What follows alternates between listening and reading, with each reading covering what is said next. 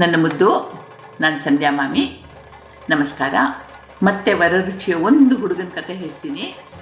ಎಲ್ಲ ಮಕ್ಕಳ ಹನ್ನೆರಡು ಮಕ್ಕಳ ಕತೆ ಹೇಳೋಕೆ ಹೋದರೆ ಬಹುಶಃ ಎರಡು ವರ್ಷ ಬೇಕಾಗ್ತದೋ ಜಾಸ್ತಿನೋ ಗೊತ್ತಿಲ್ಲ.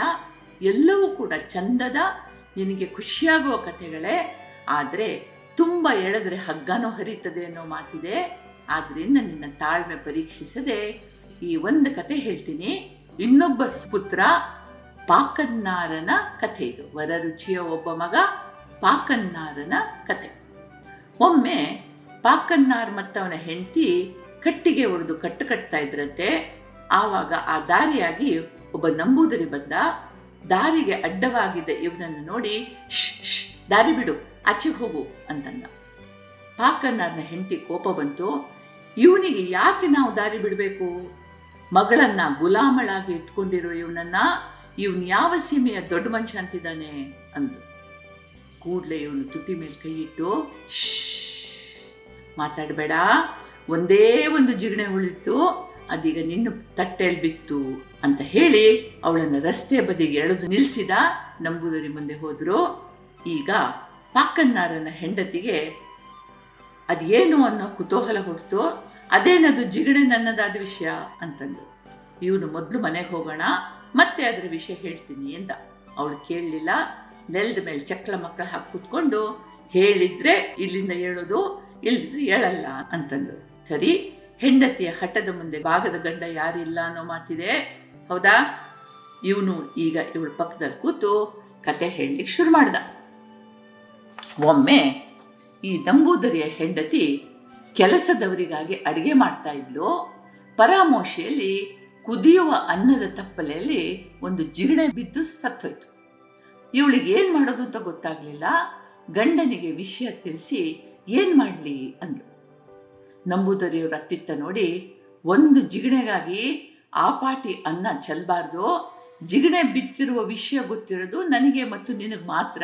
ಜಿಗಣೆ ತೆಗೆದು ಹೊರಗೆಸಿ ಅನ್ನ ಎಂದಿನಂತೆ ವಿನಿಯೋಗವಾಗಲಿ ಅಂದುಬಿಟ್ಟ. ಈ ವಿಷಯ ಸಾವಿನ ದೇವತೆ ಯಮಧರ್ಮನಲ್ಲಿಗೆ ಹೋಯ್ತು. ಅವನೊಂದು ದೊಡ್ಡ ಬೊಗಸೆ ಜಿಗಣೆಗಳನ್ನು ತೆಗೆದಿಟ್ಟು ಈ ನಂಬೂದರಿ ನನ್ನ ರಾಜ್ಯಕ್ಕೆ ಬಂದ ಕೂಡಲೇ ಮೊದಲು ಇವುಗಳನ್ನು ತಿನ್ನಿಸ್ಬೇಕು ಅಂದುಬಿಟ್ಟ. ಇಲ್ಲಿ ಒಂದು ವಿಷಯ ಹೇಳಬೇಕು. ನಮ್ಮ ಈ ನಂಬೂದರಿ ಭಾರಿ ಬುದ್ಧಿವಂತ ಯಮಧರ್ಮ ಏನೇ ಹೇಳಿ ಕಾರ್ಯರೂಪಕ್ಕೆ ತರುವವ ಚಿತ್ರಗುಪ್ತ ಅಂತ ಅವನಿಗೆ ಗೊತ್ತಿತ್ತು. ಅದಕ್ಕಂತ ಅವನು ಪ್ರತಿ ರಾತ್ರಿ ಮಲಗೋಕ್ ಮುಂಚೆ ಚಿತ್ರಗುಪ್ತನಿಗೆ ನಮಸ್ಕಾರ ಮಾಡ್ತಾ ನಿನ್ನ ದಯೆ ಒಂದಿದ್ದರೆ ಸಾಕು ಅಂತಿದ್ದ. ಈಗ ಚಿತ್ರಗುಪ್ತನಿಗೆ ಭಾರಿ ಖುಷಿ. ಇವನನ್ನು ಯಾರು ಕೇಳೋರಿಲ್ಲ. ಇವನೊಬ್ನಾದ್ರೂ ತನ್ನನ್ನ ನೆನೆಸ್ಕೊಳ್ತಾನಲ್ಲ, ನನ್ನ ಭಕ್ತ ಇದ್ದಾನಲ್ಲ ಅಂತ ಹೇಳಿ ಖುಷಿ.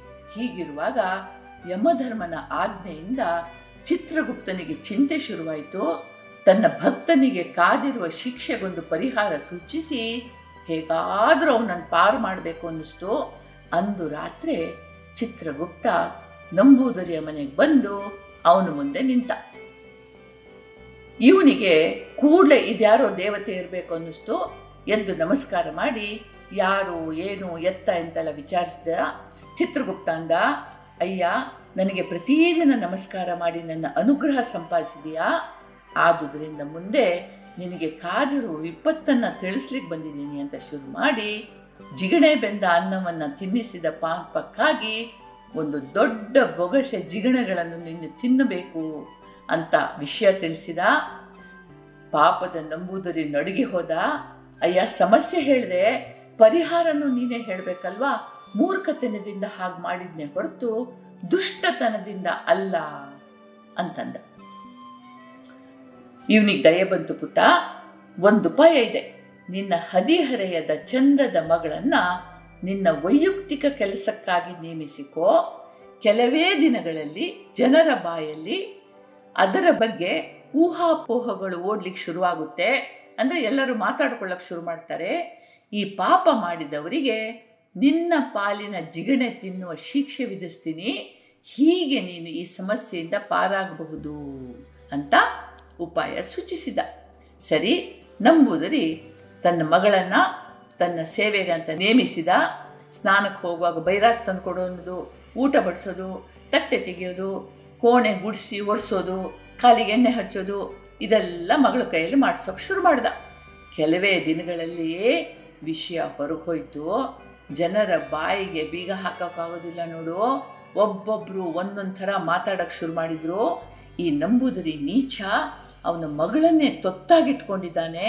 ಅಂತೆಲ್ಲ ನಾಲ್ಗೆಗಳು ಹೊರಳಾಡಿದ್ದೇ ಹೊರಳಾಡಿದ್ದು.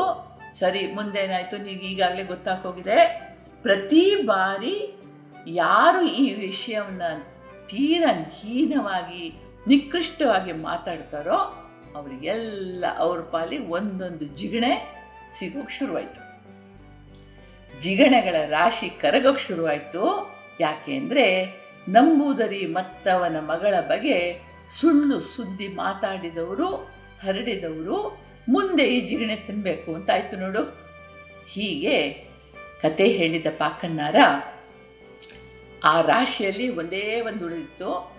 ಈಗ ನೀನು ಈ ಸುಳ್ಳು ಹರಟೆಯ ಭಾಗವಾದೆ, ಕಡೆಗೆ ಉಳಿದ ಒಂದು ಜಿಗಣೆ ನಿನ್ನ ಪಾಲಿಗೆ ಬಂದಿದೆ ಅಂತ ಕಥೆ ಮುಗಿಸ್ದ. ಮುದ್ದು ಒಂದು ತತ್ವ ಇದೆ. ನಾವು ಗಾಸಿಪ್ ಅಂತೀವಿ. ಹರಟೆ. ಸತ್ಯ ಇರಲಿ ಇಲ್ಲದೆ ಇರಲಿ. ಯಾರೋ ಏನು ಹೇಳಿದ್ರು ನಾವು ಅದಕ್ಕೊಂದಿಷ್ಟು ಬೆಣ್ಣೆ ಹಚ್ಚಿ ಇನ್ನೊಂದು ಹೇಳಿದ್ವಿ. ಇನ್ಯಾರೊಬ್ರು ಕೈ ಕಾಲು ತಂದು ಇನ್ನೊಬ್ರು ಹೇಳಿದ್ರು. ಹೀಗೆ ಹರಟೆಗಳಲ್ಲಿ ಬಹುತೇಕವಾಗಿ ಉತ್ಪ್ರೇಕ್ಷೆ ಮತ್ತು ಇಲ್ಲದ ವಿಷಯಗಳಿರ್ತವೆ. ನಾವು ಹರಟೆಯಲ್ಲಿ ಭಾಗಿಗಳಾಗಬಾರ್ದು. ಇದು ಒಳ್ಳೆಯದಲ್ಲ ಅದನ್ನು ಈ ಕತೆ ಹೇಳ್ತದೆ. ಗೊತ್ತಾಯ್ತಾ? ನೀನು ಹರಟೆ ಹೊಡೆಯೋದಿಲ್ಲ ಅಂತ ನಂಗೆ ಗೊತ್ತಿದೆ. ಹರಟೆ ಹೊಡೆದ್ರೂ ಕೂಡ ಒಳ್ಳೆ ಹರಟೆ ಹೊಡಿತೀಯಾ? ಇರಲಿ, ಪರವಾಗಿಲ್ಲ. ಓಕೆ ಮುಂದಿನ ವಾರದವರೆಗೆ ಸುಖವಾಗಿರು ಸಂತೋಷದಿಂದಿರು ಜೈ ಹಿಂದ್.